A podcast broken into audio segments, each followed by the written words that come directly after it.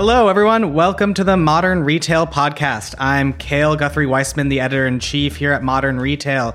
This week, I'm really excited. We have Chris McDonough, who is the CEO of Corkcicle, which makes really nifty mugs that are sold in a variety of places and has some really cool partnerships with some of the biggest brands out there. And I want to dive into both dealing with retail partnerships, IP partnerships specifically, because I find that such to be such a fascinating space, and also just what it's like to be, you know, a company that that sells innovative cups. Um, but Chris, thank you so much for joining me. Uh, thank you, Cale. Delighted to join you today. Absolutely. So first, for those who don't know, uh, why don't you just give a little background about yourself? How did you get to be the CEO of Corkcicle? Uh, well, I, first of all, I consider myself very fortunate to be the CEO of Corkcicle. It's a great entrepreneurial, dynamic company, really about elevated and aspirational design in the kind of core hydration space, really. So I'm very blessed. I live in Orlando with my family. Uh, we've been here about a year and a half now, as uh, I've been the CEO of Corkcicle. And prior to that, I was the chief sales and brand officer at a wonderful brand in Maine called LL Bean for you know close to uh, five years. And then prior to that, I lived and worked across different companies in Europe. So you can tell from my accent, I am a Brit residing uh, in the US and been here uh, over six years now. Uh, and I really, you know, took on the role at Corkcicle really because it was such an innovative, aspirational, design-led brand that had a unique point of difference in the marketplace. That's what really attracted me. And they were just really cool founders that, that, that wanted to keep chasing ambition and change within the marketplace. So did you move from the UK to Maine and then from Maine to Orlando? I did go, yes, yeah. that's quite a, that's it sort of seems you're getting a, just a, a, a, fun trajectory there. I imagine Orlando is a little bit warmer than Maine. Was that one of the reasons what, what made you think about Corkcicle? Uh, at the time, no, but you know, as I look back now, it's it's interesting because you know we love Maine. It's it's a it's a beautiful state, you know, particularly in the summer and fall months. But it, it gets somewhat chilly in in the winter. So being able to move to Orlando and have heat all year round, and particularly at this time of the year, it's it's glorious. There's a nice kind of marginal chill in the air. But uh, I I definitely have enjoyed both states, you know, both Maine and and Florida. Uh, and you know, we've had the opportunity whilst we've been here as a family to travel much of the US, and it's just it's it's just been a great experience all around. Absolutely. So, what's this Corkcicle story? How did it get founded? Who are the two founders, and how did they you end up getting tied in with them? Yeah, I mean, Corkcicle's a pretty cool company. It's it's based in Orlando. We're ten years old this year, which is which is great. It was founded by actually it was three individuals, and it started with kind of a almost like an icicle with a cork that went into a wine bottle to keep your wine bottle chilled, effectively to elevate that drinking experience. And since those days, Corkcicle's really moved into the hydration uh, space. So whether that be mugs or tumblers or or sports bottles or canteens, as, as as we call them, so really looking at elevating that drinking experience to you know make sure that the drink is kept at the right temperature either hot or cool cold but with really cool elevated designs. And i think the core point of difference that corkcicle has versus other competitors in the marketplace is it really pushes the design space it pushes the partnership space and it really wants to provide that elevated experience. So that's where the brand ultimately moved under the the the owners and the founders. All the owners and founders are still in the business which is really cool. Uh, you know, two of them are in my leadership team, which is great, and then one is still serving as chairman of the business. So to have their passion and drive and energy for the business within the business, uh, and it just sets such a a vibrant and entrepreneurial culture. So um, it's moved on a lot from its original days 10 years ago. Now, as I think about the size and scale of the company and, and some of those partnerships, but the, that DNA of innovation and pushing those boundaries really lives true every day within the business. So, just for context for for the listeners, what is the size and scale of the company now? Yeah, I mean, I don't want to give absolute data. You know, we're uh, should we say close to 100 million as a, as a business. Uh, we have close to 100 em- employees. Uh, most of our business is within the US. We do have a, a sizable international uh, business, uh, which we're growing and expanding. Uh, but as a business, you know, we are growing um, very dynamically uh, at the moment uh, as the kind of whole sector that serves either that out, outdoor athleisure industry uh, is. And we're definitely finding as we look at our growth trajectory that where we've pushed the boundaries of design and where we've pushed those partnerships really hard they're just doing exceptionally well. We we just released our Marvel capsule last week, which was awesome. It's really cool designs, and that's almost sold out already. It's just it's it's been an incredible journey as we've brought on board those great partnerships to really drive and differentiate the brand. I'm guessing this was before you joined, but was the idea from the beginning, even when it was just one item that was meant, you know, to be a to be a wine chiller, was the idea that it would branch out to all of these other categories and be be sort of a dynamic and expanding company, or was that just sort of a test, see what happens, and go from there sort of strategy? Yeah, I think, uh, I mean, you've probably spoken to many people, but sometimes there's happy accidents, you know. And I, I think initially, you know, as the, the, the, first expansions were made, it was probably more of a happy accident. But now, as we think about the trajectory of the brand, and we talk, we talk about as a business about elevating every sip and bite. So, how do we bring a point of difference that makes that eating or drinking moment more elevated, more aspirational? So, it gives the, the brand a DNA that allows you to go into multiple categories. So, there's certainly more of an identity now that defines where the brand will go. But I guess what has stayed true throughout is um, a really driven and passionate commitment from the entire organization. And we have great designers and, and, and fantastic people in the, the, the marketing department. How do we make sure we keep that elevated look, that elevated design that makes the brand more aspirational and more unique than our competitive set, either through our core designs or through partnerships, or indeed through uh, how we think about pushing new decoration techniques, which is something we continuous try, continuously try to do. So, so when did partnerships first become part of the formula? Um, I mean, probably to its true DNA, Cale. It probably four or five years ago, I'd say, you know, where we established some great partnerships with brands like Rifle Paper Company that are an ongoing partner and a great partner uh, for us. Uh, and then we started getting kind of more expansive with our partnerships. We launched this year, you know, a strategic partnership with Disney, which is huge for us. You know, you think about the scale of a brand of Disney, and we we've launched Star Wars collections, and now more lastly the Marvel uh, collection. We do partnerships with brands like Kith and Yves Saint Laurent and Vineyard Vine. So the, the, the, brand partnerships, uh, uh, and then we have artist partnerships. So, you know, we've done extensive partnerships this year with Karim Rashid, we've done Basquiat, uh, and we'll be looking at another partnership next year. So, we either have them at an elevated artistic perspective or a big commercial property, or sometimes, you know, it, it's much more about a property that's just equity building for both brands. So, we t- try to think about the partnerships in a very strategic uh, way and we probably I, you know, I'm, I'm going to say we probably get contacted about 50 or 60 partnerships per annum but we're very selective in our partnerships both mm-hmm. for our brand but also for the brand that, uh, that that we partner with. When you joined was was it kind of your mandate to sort of jumpstart that part of the business? Was that already going? Sort of what what were your first priorities when you entered the door and said all right i'm i'm going to help scale this company yeah, I mean, first of all, I mean, coming into the company, it's always great to have the backing of the company, the backing of we have do have private equity investors and then obviously the founders. And I really felt that coming into the business, that support and that belief and that ambition for change. It was interesting, to be fair, coming into the business, because it was right at the start of the pandemic. So, you know, everything was kind of blowing up. Uh, and I think the first thing in coming into the business was finding where stability was and really making sure that the business was fundamentally sound. And at the time, the mantra was, how do you get through the pandemic from in terms of scale of assortment, scale of investment, how you manage the dynamics of the supply chain. Now the philosophy has definitely changed is how do we ambitiously chase more growth? So what we've done during that time uh, frame is we've doubled down on innovation, we've doubled down on designs, we've scaled our partnerships beyond where we wanted to initially because we believe that we'll just keep innovating and designing through this, which is fine in principle in terms of it's great to have that philosophy and, and that ambition and that drive. But the challenge is now can we get the product? Can we get the right assortment? Can we manufacture it? Can we inbound that inventory? How much is it going to cost? So we try to make sure we, we lead with an innovation design scale move into new category eye but at the same time we're having to be very thoughtful very very diligent very agile around how do we get the assortment and inventory to support that.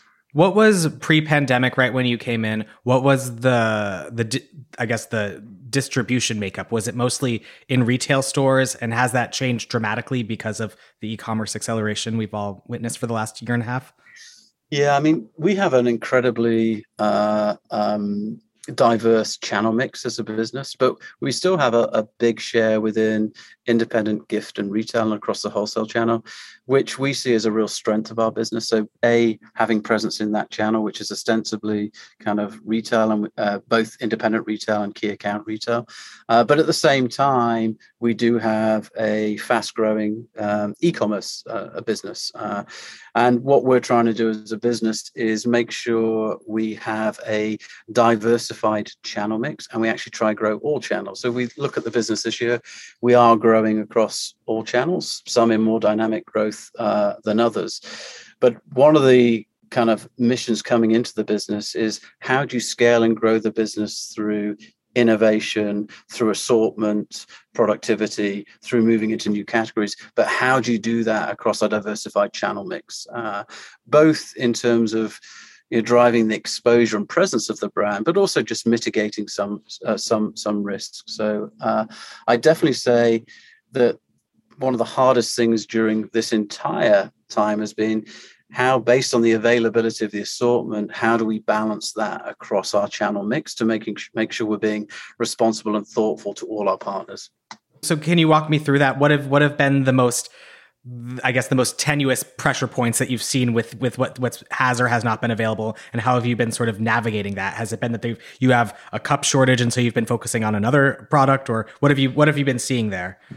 Yeah, I think one of the first things we did was we tried to prioritize our assortment. So we looked at what we deemed ABC D velocity line. So we, we mapped out our assortment and then we tried to prioritize availability across what we call those key value items. So we knew across the trade that there was going to be a critical mass across those key value items. And that's where we try to put all our effort in terms of production and, uh, and, and supply chain. But invariably, what happens is you go through and you try to say, I'm going to make sure those A to B items, as much as possible, are fully available across all channels. That was that was kind of the uh, the intent. It's the old 80-20 rule. Mm-hmm. What's really happened throughout this is things don't quite flow as you intend with some of the challenges around both the cost and the availability of you know containers and, and boats and then some of the production challenges uh, in china. So what we've had to do is just keep i'll be honest really open lines of communication. So rather than put our head in the sand we're just really open with our retail partners.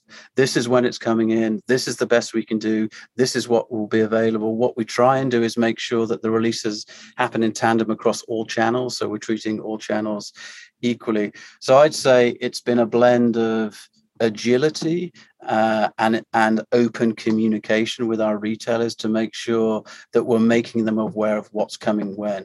What that has meant for DTC is we've had to run a really, really dynamic content calendar.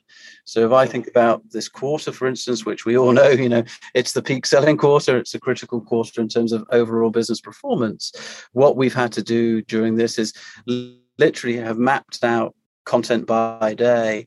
And then we've had to have a contingency content calendar based on the availability of product where we feed in different content units predicated on what's available and what assortment we're deep we're deep in.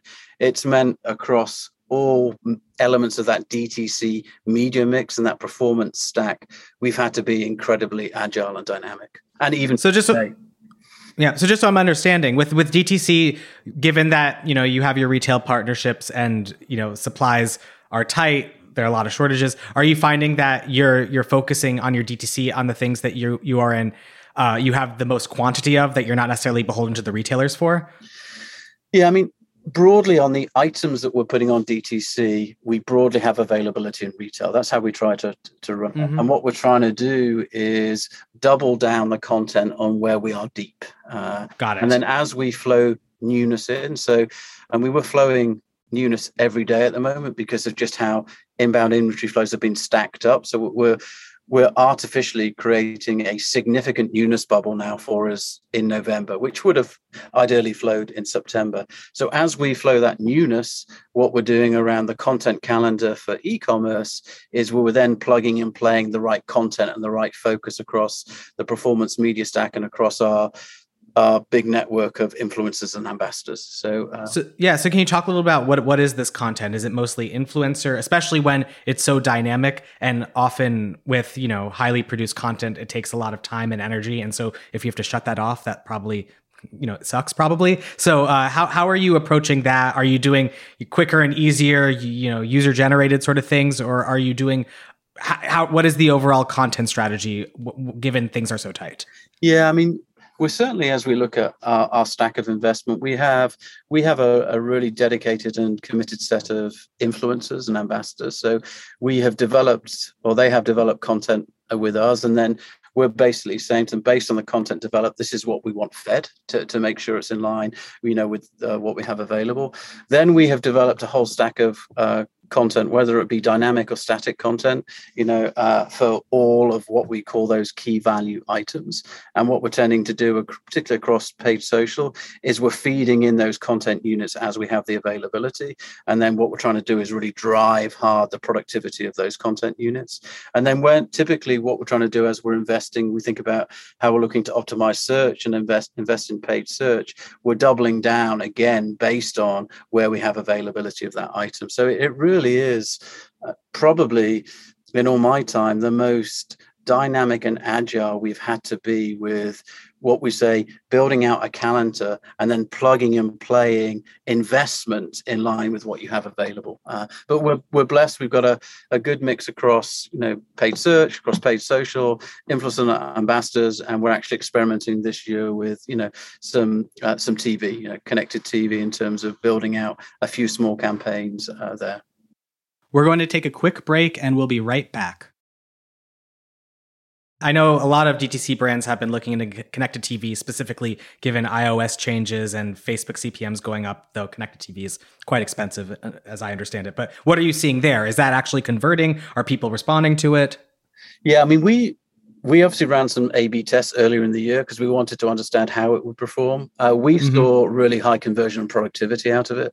So we're only looking to really ramp that now. So we'll be scaling that over the next eight weeks. But we, we we're certainly seeing high levels of return there. So we're we're significantly double downing in that space. Also, we're, we're seeing some good productivity and you know kind of investment across the the kind of paid social stack. We are seeing if you generate the right content around the right product, and obviously we've done a lot of audience profiling and targeting. We are seeing some strong productivity there. What are you? Do you index more on Instagram? Is that sort of where things most resonate on the social front, or what? What, what works? Would you say? It's pretty much across the social stack. I'd say you know Facebook and Instagram. Uh, we we're interesting as a brand because we, are quite a female centric uh, brand, you know, just because of the nature of our designs and positioning. We're, and we're trying to broaden that footprint. And as we broaden the footprint, we've done a lot of work this year around much deeper segmentation of our customer to understand them. So we've done proper kind of life cycle segmentation, LTV analytics, which is great. But what that really gives us is much better capability around audience targeting and profile going into peak. So we've definitely got more forensics behind that this year to hopefully give us that capability, both in terms of returning that retention customer and getting the LTV, but also really driving customer acquisition. How do the partnerships fit into this marketing plan, especially when you're dealing with you know a partnership like marvel which is a different type of uh, audience than potentially your your usual uh, customer are are you relying on usually the partners themselves to handle a lot of the marketing? Are you doing it as well? How how do you navigate that? Um, or, or and is or when you're doing your content calendar, is it mostly just on the Corkcicle branded items? That's a great question, Cal. Actually, I mean, it's a it's a good mix, and the partnerships are really designed to to your observation. They really extend the customer footprint of Corkcicle and, and move us into different audiences but we will only ever do that. I mean, you, you can look online at the, the Star Wars and Marvel designs we have are so thoughtful, considered, intelligent. They feel so elevated. We don't ever just badge a product. We only launch a product with our partners that feel genuinely elevated. So having that core DNA and then tapping into that audience that a Marvel brings or a Star Wars brings or a Rifle Paper brings really broadens that footprint, but always through that elevated aspirational design eye. And a lot of our investment, so to speak, in those partnerships is led through Corkcicle. So we don't have a dependency on our partner. We get great support from our partners. They feed it across their channels, and no doubt that really broadens the uh, the umbrella and appeal of our brand. But we certainly invest a lot in driving those partnerships pretty hard from the Corkcicle end. Do you? I mean, when you're dealing with Disney, like how how how involved are they with the design and how involved are you with the design i imagine they try to keep as much control as they possibly can given that they're disney but your you design is very important to you as a as a brand and so how do you walk that line when you're dealing with such a behemoth of a company uh, first of all, it's worth it is really worth acknowledging they are a phenomenal partner. They have been awesome, uh, and it's really felt like a genuine mutual partnership as we've built this strategic alliance, and now we're executing some some incredible partnerships. And they definitely have a a really respectful and thoughtful design DNA to Disney, which is what makes Disney so great as a brand and as an organization. But what we found throughout the process is because we have such a unique interpretation of design when we build out a capsule, whether it be a Star Wars or a Marvel, they really trust us and they let us do the designs we have certain check-in points but i'd say that you know the level of trust and belief and support and then endorsement of the, the the, the, designs we bring to market. It's phenomenal. We we couldn't want I, in, in, I genuinely mean this we couldn't want for a better design partnership in terms of how we build build both brands together. Got it. And so let's talk about actual product expansion not just partnerships. So you know you've Corkcicle has expanded the types of products it's made over the last decade, going from you know a wine cooler to cups to many different things. So how do you decide where it is that you expand into? Are there any things that you would think are far afield of the brand but still are core to to what you're about? How, how do you make those decisions? Yeah i think um, again defining those parameters is always important because it's as it's as important to know what you stand for as what you don't stand for to that question Carl. i think where we got to is we've got a very defined brand positioning, which is really about transforming and elevating those everyday sip and bite moments. So we're about the eating and drinking occasion and how do you elevate them in an aspirational design way. So that sets a parameter we have eight product verticals. So we have eight areas of innovation, stroke category expansion that we have identified. Obviously, I will not say what those are on, uh, on this. And within those eight verticals, what we've done is mapped, mapped out an innovation pipeline for the next three years, where we know what we're putting into each one of those uh, verticals. Uh, and then basically what we do is say, as we look at those verticals, we then think about what is going to be the nature of the color, design, partnership, assortment that we bring into those verticals as we design into those verticals. Uh, and a c- couple of good examples of moving into some new hydration space is we launched two new products this year. We launched a kids cup, which you know since we launched we have not been in stock. It's just sold out, kind of, uh, and that's basically could we find a way of bringing the great Corkcicle design into the kids arena? And then we launched a, a new commuter cup. So it was basically a ceramic lined uh, hydration vessel, which had a push 360 degree firm close lid. So you'd push the lid down, it would be open. You'd push it down again, it would seal close to be 100% spill proof. So it was called a commuter cup. And it also had a ceramic liner to enhance the kind of coffee and tea taste, depending on whether you're whether you're a coffee or a tea drinker. So they're good examples how we looked at the category and thought we can move into different kind of usage occasions and different demographics. And you'll see more of that next year as we look at genuine, what I'd call adjacent category innovation in line with those eight product verticals. When you expand into these new verticals, are you still keeping the core retail channels in mind? So are will all of these be able to be sold in independent mom and pop retailers that you've sold in traditionally, or are you thinking into new areas, new channels, you know, all that? Yeah, again, it's uh, it's, it's a really pertinent question, because it's the one we have a, a lot of conversation around. We see that most of the innovation we bring to market will be kind of across all our channels. Uh, so we will make it available. Part of what we want to do in partnership with our retailers is really think about that assortment planning. So, what's the most productive assortment you can have and help them prioritize those key value items to make sure they are driving that sales velocity and that margin velocity to them. So, it puts much more onus on us planning in partnership with our retailers. Uh, as we think about outside of e-commerce, you know, we are working very strongly on retail representation, retail merchandising, re, you know, visual uh, visual planning, and then as we think about the e-commerce spaces, how do we optimize the customer journey such that we can take customers into multiple categories, and therefore, how do we drive conversion into multiple purchases? So we're being very thoughtful as we expand into those verticals about optimizing that customer journey to maximize, you know, units per basket and our average order values. And so let's go into the year to come. Right now for for the rest of Q4, it's about being agile with, you know, your your marketing and your contact calendar, hope making sure, you know, the most important items are in stock and retail partners are happy. What what do you see happening in 2022? Will it still be the same sort of un- uncertainty will will there be you know what do you see happening and what are your ambitions in terms of growth yeah. Uh, so I, I, I, certainly don't have a crystal ball. I can give you a perspective on 2022. Yeah. You know, we we have a very ambitious growth agenda next year. We're continuing to look to accelerate at the kind of very high uh, double-digit growth figures we're experiencing this year. You'll see us move into new categories next year. You'll see us expand into new partnerships, and you'll see us bring out some incredible designs next year. So we, we know we're going to push the button that really drives and differentiates differentiates us as we look at that dynamic, uh, inventory will still be the core challenge. So, production capacity in China because of some of the challenges around COVID and power supplies, and then just the availability of boats and containers and, and port resources.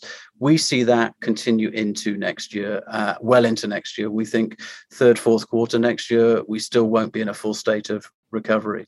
So, as we plan our business, we're saying, okay, we want ambitious growth. We've got you know significant parts of the assortment coming out. We're trying to be very thoughtful around how do we place all our production and inventory buys even earlier. Uh, you know if if we were buying 40% of the first order up front how does that become a 70 or 80% so our in, entire production to buy to receipts strategy it has to be different and reflective of our current experiences. So that will definitely evolve into next year. And then the other thing that, you know, is real for all of us is input costs are going through the roof, whether that's raw material costs, uh, whether that's production uh, costs, whether that's decoration costs, and then obviously freight costs. So, you know, we're definitely looking at what's the right balance of price to cost next year. Obviously, we won't be in a position to pass pass on all of costs through pricing because that would be untenable in terms of you know the price dynamics. But getting that costing to pricing equation right, I think, is going to be a challenge for all brands and retailers next year. And I, I do think as a as a kind of as a global economy, so to speak, we will certainly go through a, a period of very aggressive inflation going into next year because I don't think everybody has passed through the, the, the cost increases yet. I think we'll we'll see that go into kind of quarter one next year. Wow, have you raised your prices yet? Uh, not uh, across the board, no. Uh, we are uh, looking at the best time to take those price increases to be respectful and responsible to retailers. So, no, we certainly have not got into anywhere near cost recovery yet through through pricing. So that's something we're deep in conversations around. And, and I, I would anticipate, Gail, that most businesses are having very meaningful, robust conversations around pricing currently. All right. Well, Chris, this has been such a wonderful conversation. Thank you so much for joining. Thank you, Kel. Nice to see you as ever. Take care, sir. And thank you for listening to this episode of the Modern Retail Podcast, a show by Digiday. If you haven't already, please do subscribe and head to Apple Podcasts to leave us a review and a rating. See you next week.